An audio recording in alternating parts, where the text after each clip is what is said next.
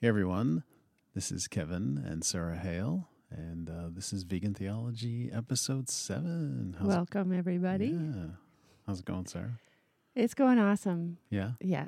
I'm excited for our topic, as always. Yeah. And get the ball rolling on our quest to say something meaningful about God. And that's a phrase that I'm taking from Middleton, which we'll be referencing Middleton, J. Richard Middleton, a lot today. And I like how he says theology is our attempt to say something meaningful about God and God's intents. As you know, if you've been listening, we have been methodically, systematically attempting to lay out a theological framework, a foundation upon which we can build as we move forward with this podcast. And so we've been talking a lot about the creation story in Genesis 1 and 2.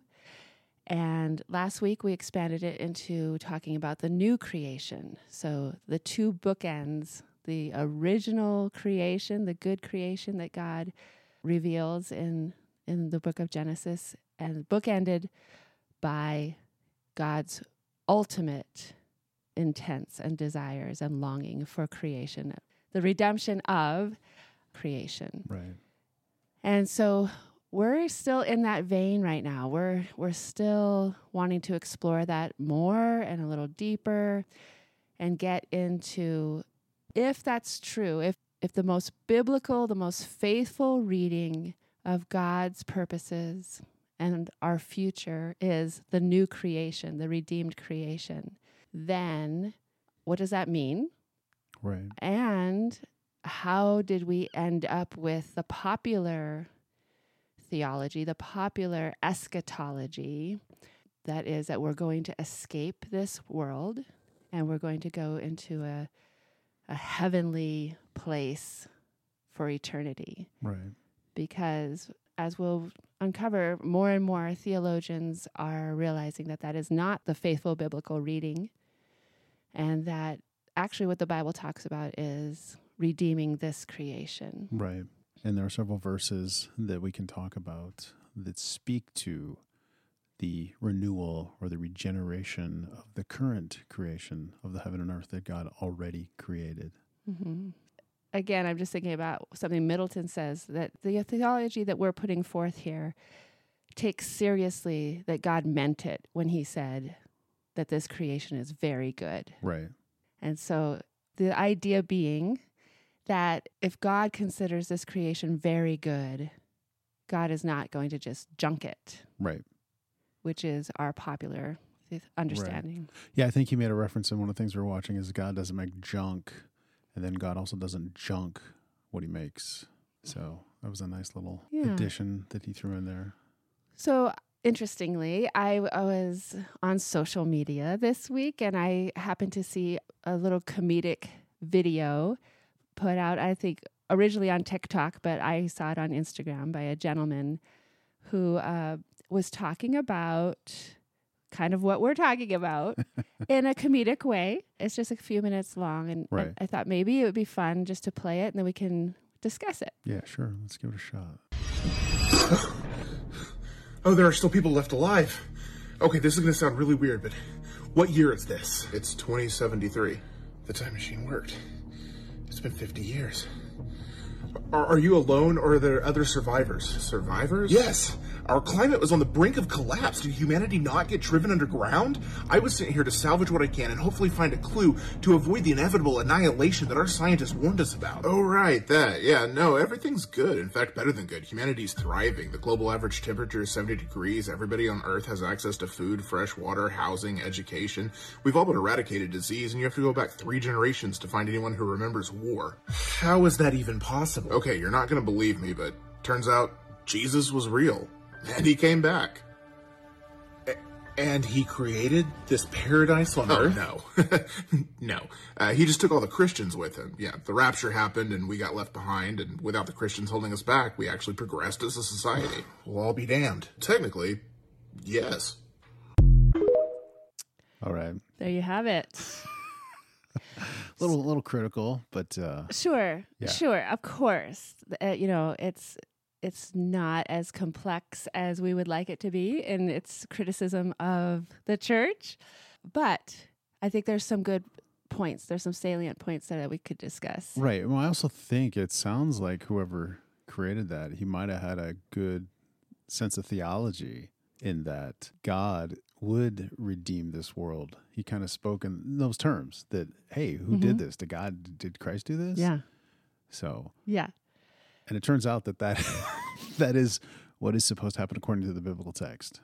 That video, in my mind, points out two things that we need to address. Number one, this popular theology, the popular eschatology. So again, eschaton just means end things or... Last things, thank you. So this popular eschatology within the church that is alive and well and has been for centuries... Yeah, decades, centuries, yeah. Is that there's a rapture of... which I don't even think that word actually appears in Scripture, the word rapture. Right. There's a rapture and we escape. God comes and takes the church away, and everybody else is just left behind. So again, popularized by many things, including the Left Behind series, this rapture theology. So that's one thing that we're criticizing.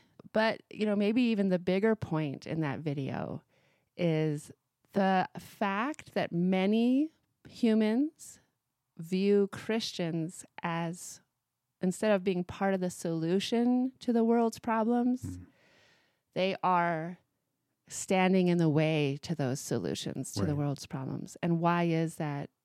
And that's, I think that's the crux of what we really want to get to on this podcast, is that our eschatology greatly affects how we view God's creation, how we view our future, how we view our role, and how we show up in life, how we show up in this world.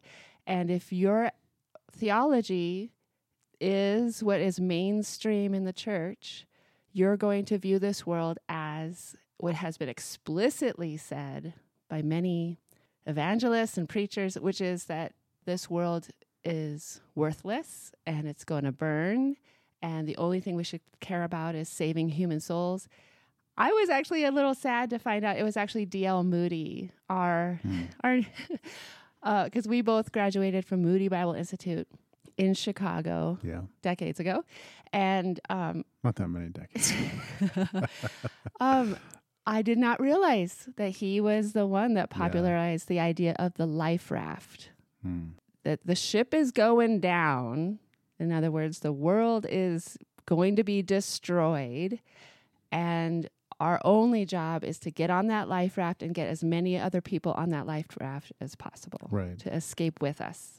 Yeah, and it's also interesting that, he stated it as a word from the Lord, that God had given him this revelation. Yeah. Yeah, he was an evangelist, and, using rapture theology was very compelling to his listeners, that you need to be ready to meet God at any moment, so he used it in his evangelism, and it's understandable. It is understandable, and it's also, we can get into it at some point, part of the problem with this popular eschatology. It's pervaded evangelism techniques. It's also invaded worship services in church. If you're singing praise and worship songs in church and you're hearing bad theology, ideas of escape from this earth or God is going to rescue you from this earth, these kinds of ideas, that's not good theology. That is not what the biblical text talks about. Those are Platonic ideas that have sort of pervaded, maybe invaded Christian theology. So I think... ultimately, our desire in our own hearts and minds, you and I as individuals, but also for the church at large, definitely for our listeners, we would love to catch a vision, an inspirational vision of what would it look like if the church remembered our task, our God-given task on this planet, which is ruling creation the way God wants creation ruled. Right. What would it look like if the church was leading the charge when it comes to culture change right. and political change and, you know, caring for creation, all of creation, right. And making good changes? And I know we do that to some extent. I'm not saying we don't. I know we do. But there's definitely this vein through our theology that's a secondary role that we play. Well, I think too, I think reading Middleton, I think one of the things I got out of it, because, you know, you do teach at a classical Christian school, and they're very big on changing culture. That's their focus, right? That's their stated focus. Is really, they really emphasize changing culture.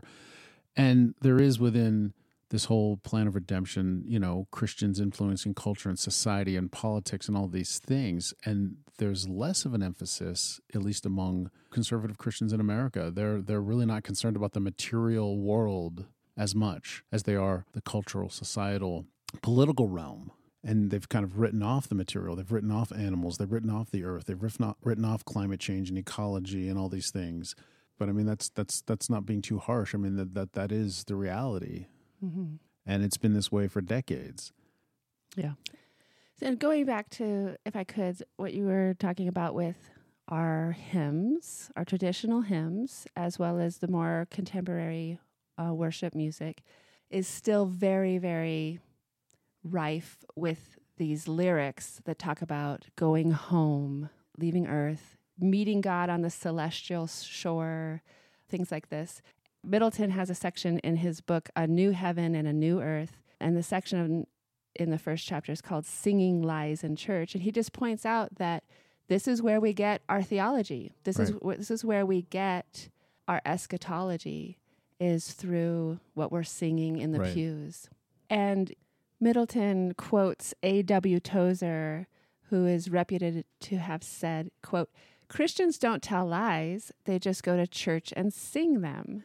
And Middleton says, you know, maybe that's a little too harsh, but he does say a steady diet of such songs that we sing about heaven is certainly where this theology has taken root right. and has just pervaded our understanding of what's yeah. happening and what the goal is. Yeah, I think he says something like your typical lay person gets their theology from But these. You know what? Like, he starts out the book saying that at the seminary where he teaches in New York, Northeastern, yeah, he gives his students an assignment to interview a pastor, a church leader, or a missionary that they know, and ask them all kinds of questions about the Christian life and about their faith journey and about their theology. And what's always revealed, even with these pastors and missionaries and church leaders, is this very Neoplatonic traditional view that the ultimate destination for every believer is life, eternal life in heaven. Right. So it's not just the lay people. This is actually goes much deeper than that. Yeah. So yeah, let's just take a look at some of the hymns and worship songs that Middleton points out, but there, you know, this is just a tiny slice of the sample that, you know, is out there. Right. So from the classic Charles Wesley hymn, quote, "Love divine, all loves excelling." It has the lyrics, "Changed from glory into glory till in heaven we take our place." Even the, you know, the famous Christmas carol, "Away in a Manger," which prays, quote, "And fit us for heaven to live with thee there." And then, you know, there's hymns such as "When the Roll is Called Up Yonder," says, "On that bright and cloudless morning when the dead in Christ shall rise and the glory of his resurrection share." So that's all solid, right? "When his chosen ones shall gather to their home beyond the skies and the roll is called up yonder, I'll be there." Yeah. Some hymns even interpret resurrection without reference to the body at all, such as "Must Jesus Bear the Cross Alone," which in one stanza regards death as liberation. It says, "Till death shall set me free. O resurrection day when Christ the Lord from heaven comes down and bears my soul away." And then there's the hymn, "When We All Get to Heaven," or "The Old Rugged Cross," that ends with the words, "Then he'll call me someday to my home far away, where his glory forever I'll share." And the hymn, "Just a Closer Walk with Thee," closes with the lines, "When my feeble life is o'er, time for me will be no more. Guide me gently, safely o'er, to thy kingdom's shore, to thy shore." There's more, of course. Come, Christians, join to sing. Oh, on heaven's blissful shore, his goodness we'll adore, singing forevermore, alleluia, amen. Right. My Jesus I love thee declares, in mansions of glory and endless delight, I'll ever adore thee in heaven so bright.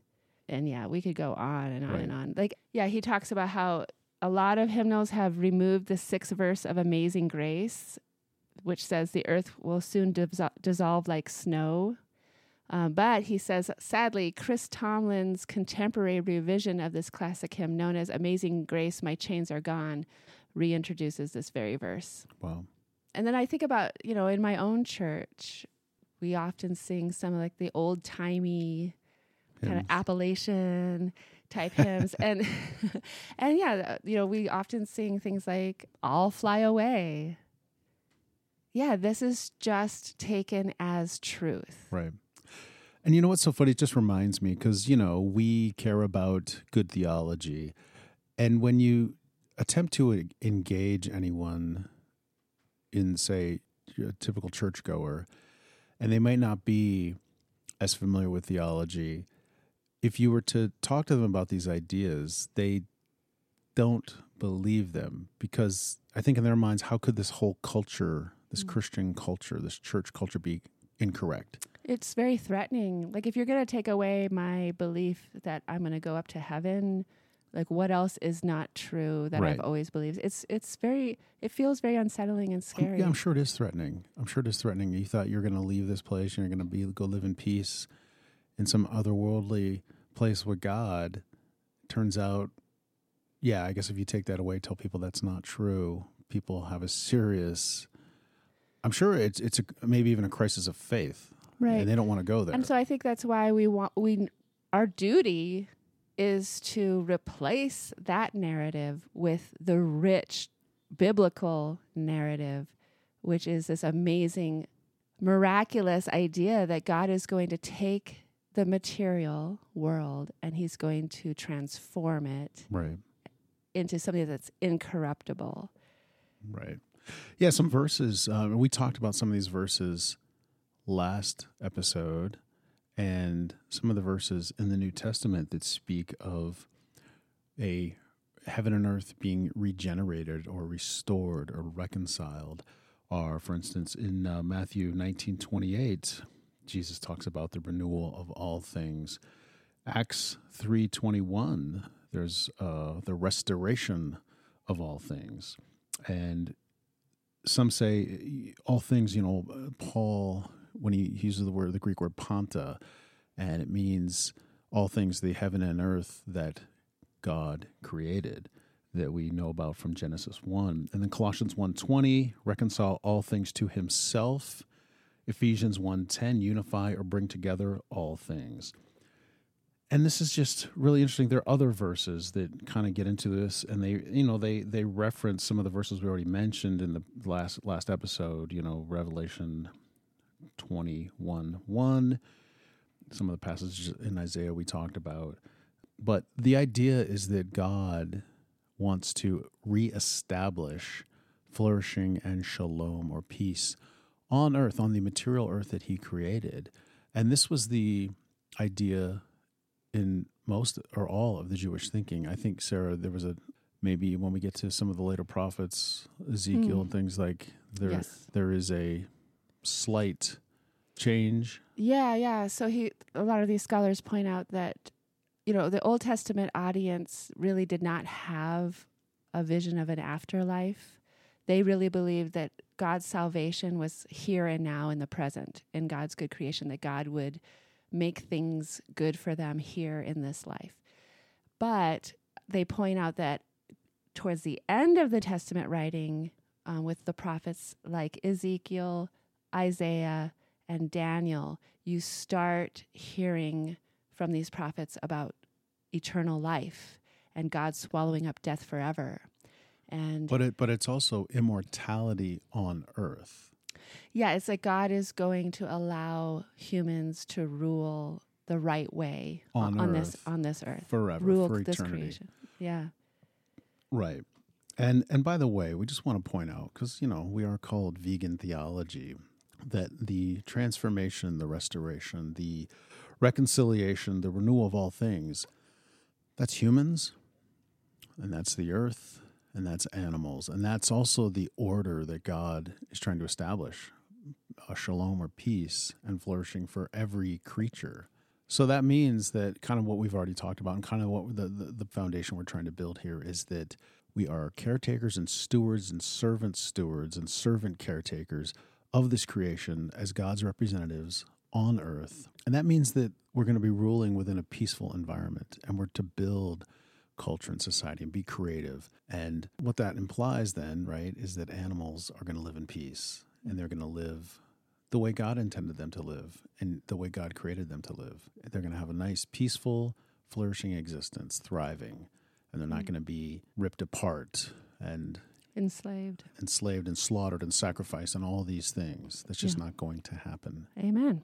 So as I was doing some of this research, I was struck by how unique this understanding is compared to the Platonist, obviously, but even other traditions, like, you know, the Dharma traditions that think about reaching nirvana, which again is like the immaterial, ethereal. Right. They finally cast off all the corruptible about themselves through their endless cycles of reincarnation and burning off bad karma and stuff. I was just seeing how similar that worldview is to the Platonic worldview, which is, again, that the material is corruptible and valueless, and only the ethereal, the intelligence, the reason, the logos of a person, the soul of a person will live on without the corruptible.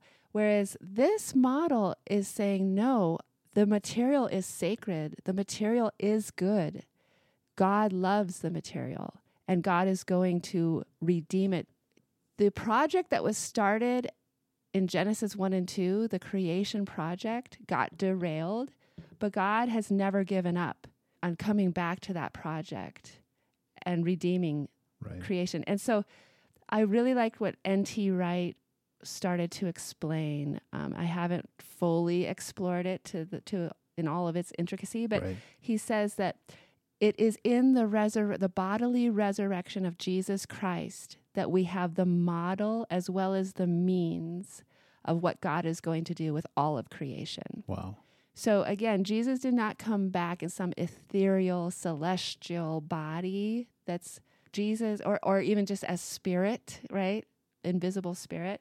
Like Jesus came back in his body, but somehow it was transformed.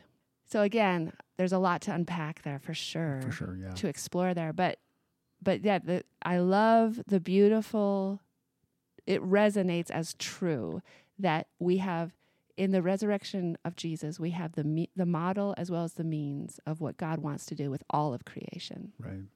Fascinating. So just a broad, high-level vantage point history of this theology, how we got here, basically.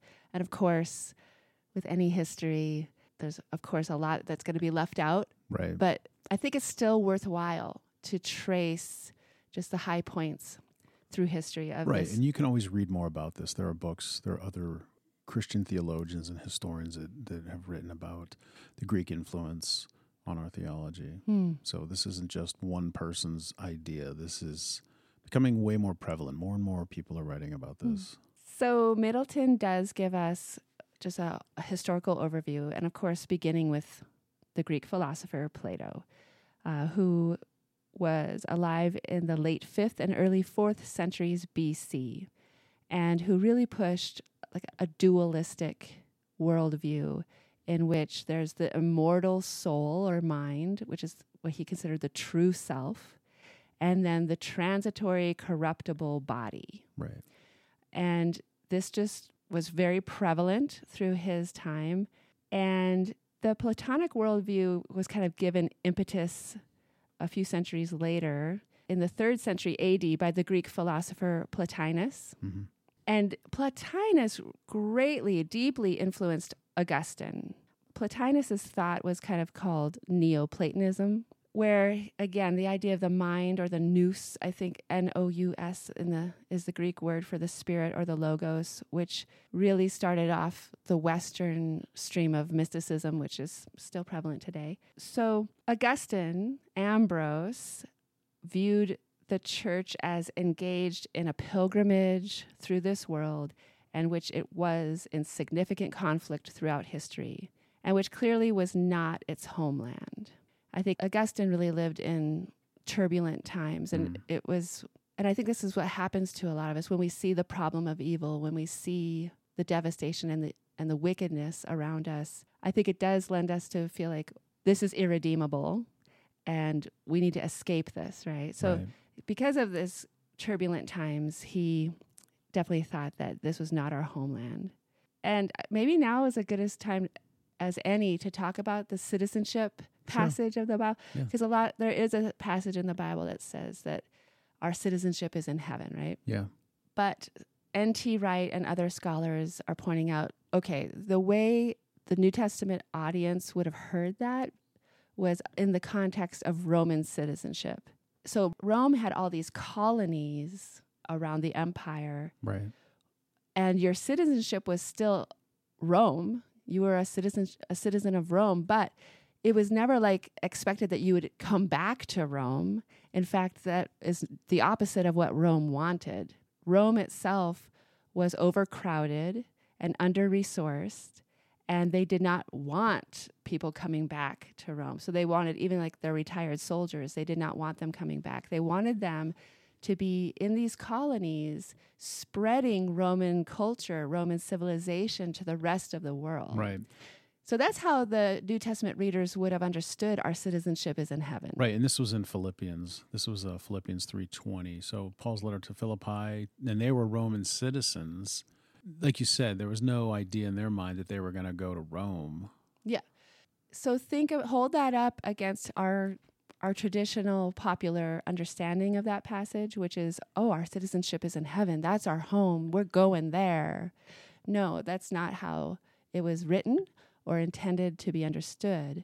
We are here, almost like colonists of heaven, spreading the culture of God's kingdom here on earth. Right. So yeah, Middleton just kind of goes through the history from Augustine to Ambrose. Of course, Origen was very much a Neoplatonist in his understanding of heaven. And so he writes, in Augustine's eschatology, there is simply no redemption of the cosmos. The final redemption is acosmic and atemporal. So very much away from this place. Right. Not historical, not within human history, and not in the material world. And then Middleton just says, once the holistic vision of the world as God's good creation was lost, it took a long time for it to ever reappear in church theology. Well, it's just crazy how big Augustine is in church history. Mm-hmm. And he was one of the church fathers. I mean, even today, many good old Reformed theologians, they love Augustine.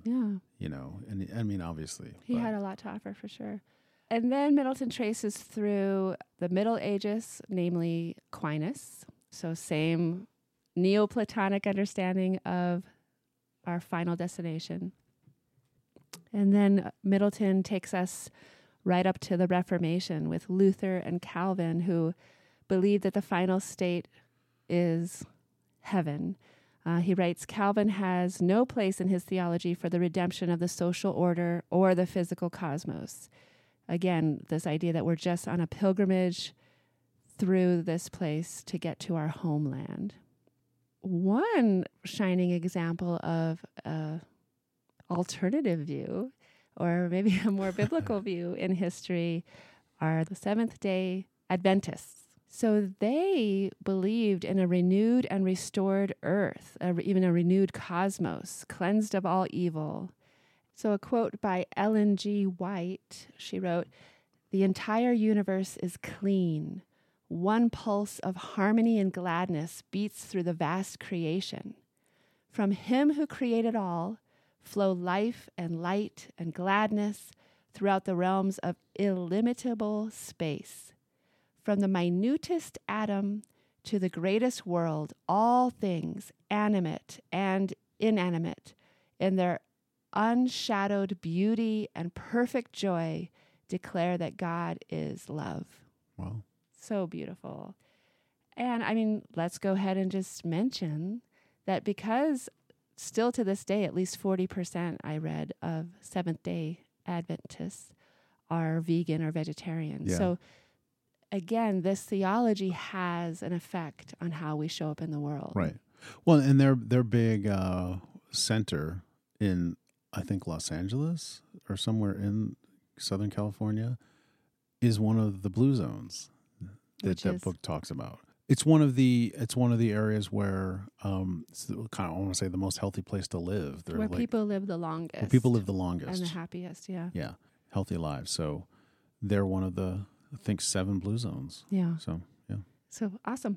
And then the historical overview hits the 19th century, where we get rapture doctrine and dispensationalism. There's a derogatory term for this kind of theology, which is newspaper exegesis.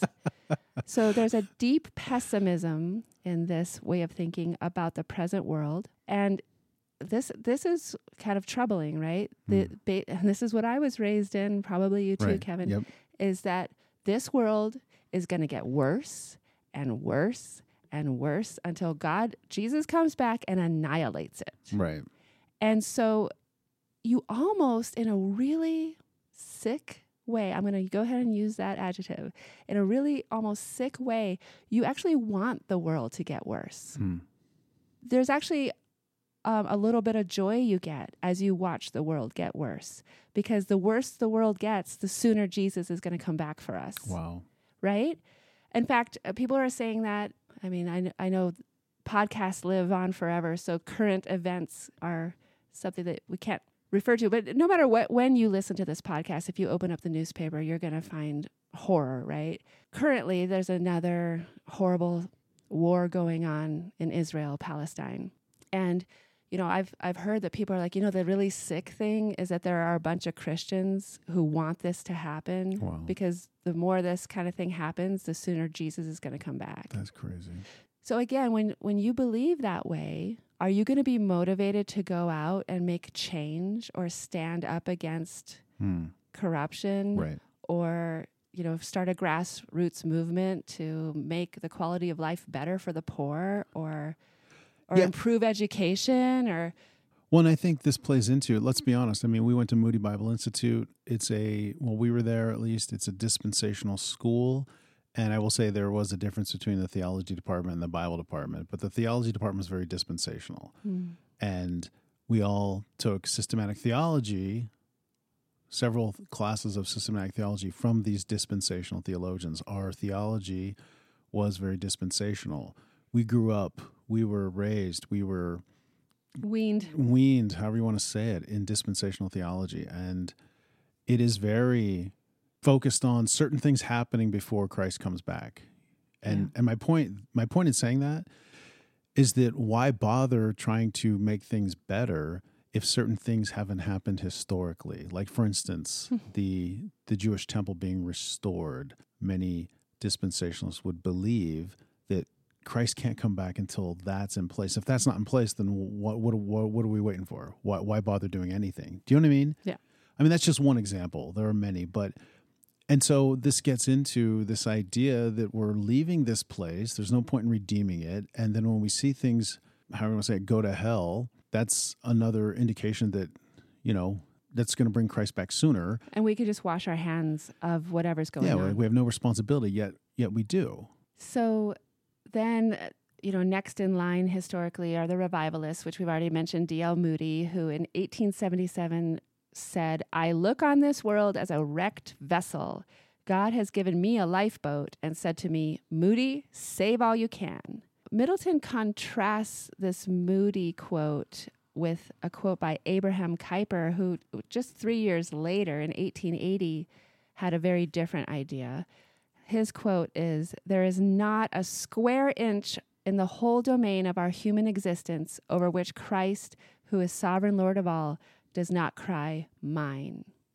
So, you know, the point being, if you view the world as a wrecked vessel that we need to escape from, or you view the world as God's good creation, which, even in spite of all its brokenness, belongs to Christ, which he's never given up on, and he wants to redeem, and that God wants to dwell with us on this earth. He wants us to live in such a way that he can dwell in our midst. You know, so those are very different visions of what is going on. And depending on which one you really put your hope in, your life is going to look radically different. Right. Oh, I forgot to mention one thing. He does mention the Scofield Reference Bible coming out. This edition of the King James Version gave canonical status to the dispensational interpretations of Bible prophecy and the preferred eschatological framework to North American evangelicals and fundamentalists. And then, of course, we have books like the Late Great Planet Earth and the Left Behind series. And he says that most evangelicals today are dispensationalists by osmosis. We've absorbed this rapture theology. It's in the culture. Yes. Yeah, I think those Left Behind books are pretty popular books, right? Because they made movies out of them too, right? Oh, yeah. Yeah. A lot of people, I think her name's Caitlin Schess on the Holy Post has published a book on rapture theology, or she's researching a book on rapture theology, because certain people of her generation are saying, I was traumatized by this rapture theology. And interesting. Yeah. So Francis Schaeffer, the American missionary who founded Le Bris in Switzerland in the 1960s, was influenced where he went to school in Amsterdam. And he always affirmed the hope of a renewed cosmos as center to his eschatology. He declared that Christ's death will redeem all nature at the time when we are raised from the dead. So he's a bright light as well in this kind of theology. Middleton also quotes a gentleman named Herman Bavinck from 1854 to 1921, who was a theologian, and he had a beautiful, coherent vision of the redemption of creation. According to Bavinck, God's honor consists precisely in the fact that he redeems and renews the same humanity, the same world, the same heaven, and the same earth that have been corrupted and polluted by sin. I like that he says God's honor consists in that he's going to redeem his creation. Wow. Right? Like, it's God's character. Right.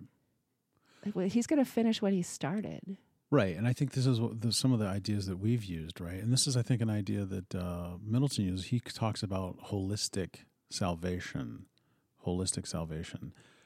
And this consistency and this logical follow-through, you know? And I think that's, if you were to think about the character of God, right? Like we said, Genesis 1, he said the creation was good, very good. And he's going to fulfill it. And he made promises that he's going to fulfill. He's not going to recreate everything. Right. And then Middleton raises the names of several contemporary theologians. We've already named N.T. Wright, but also Tim Keller, who's writing along these lines. N.T. Wright, I really liked when he was talking about hymns and worship songs and how they talk about heaven, how we need to change what we're singing in our worship. He said that when he was bishop of the Church of England, he got to change the words to some songs, and he gave the example of he changed the words in "How Great Thou Art" when I think it's the third verse, when Christ shall come with shout of acclamation and take me home, what joy shall fill my heart. So N.T. Wright had them sing instead, when Christ shall come with shout of acclamation and heal the world, what joy shall fill my heart. Wow, that's pretty funny. One thing, too, he also made a joke, you know, many musicians in the church, right, they'll change the key or they'll change the timing of a song. He's like, well, while you're at it, why don't you change the words? Yeah. So one thing I'd like to also mention, you know, Middleton says it's kind of a chicken or the egg scenario, like, was it the Platonic way of thinking that came first, or was it just human selfishness and greed that came first? Mm. Because they kind of are married to each other in terms of not taking care of creation, in terms of raping creation for resources and treating animals the way we treat animals and, you know, waging war to acquire whatever, you know, like, is it human greed and capitalism gone awry, or whatever economic system gone awry? Or is that fueled by Platonism, or is Platonism kind of accepted and adhered to because of our greed, right, and our selfishness? Yeah. Well, I think something else that comes to mind that he mentions is that, like we've talked about, the Platonic view is that the material world is evil or not good, despicable, and that the spiritual mind, rational soul is good and all good. And so we have to separate those things. But what's interesting to me in what he was saying in this historical account, and again, we did a very high-level summary. There's a lot more detail to be read and discovered by you if you would like to. But one of the things that I thought was very interesting is Christians in their theology, in the theology of the church, have done away with the earth, like the renewal of the, or the resurrection, however you want to say it, of the earth and the material world, but they haven't done away with the resurrection of their body, right? So there is a disconnect there. Like, yeah, they've held on to the resurrection of the body that's somehow going to ascend to heaven and live in a immaterial world, but they're not consistent. They didn't follow through with the resurrection or the renewal, the restoration of the entire world and animals and everything else. The material, the physical. Yeah. Yeah. So it's interesting. It is. That we've done that. For sure. Yeah, it's almost like we haven't really hammered it out, and we just have these half-formed ideas carry it through. And it seems so often the only time we really talk about heaven is at a funeral, and we really are very uncomfortable talking about hell. And I just think it's so interesting. Like, we hang on to these doctrines, but we really haven't thought them through. They're very uncomfortable to think through in some ways. Yeah, and you mentioned one of those historical church fathers kind of was the first to bring out kind of a Christian mysticism that might still pervade the church. And I wonder if it has infected the Christian mind in the sense that we can't know. So why bother attempting to know? You know, even when it comes to reading apocryphal literature like Daniel, part of Daniel and Revelation, like, well, we can't know, so let's just wait and see what God does. Yeah, and I think that people like Tim Keller, N.T. Wright, Middleton, they are saying this half-baked, half-thought-through, just traditionally popularly accepted idea of heaven and hell have not served us. It's not served the world, and we can do better. And we're not, as a church, we're not doing our jobs, which we're going to get into in the next episode in more detail. Yeah. I'd like to close my part of this podcast today with just reading from the end of the appendix in Middleton's book. Again, that's titled A New Heaven and a New Earth. There is, of course, no guarantee that this shift in theology will be complete in our lifetime.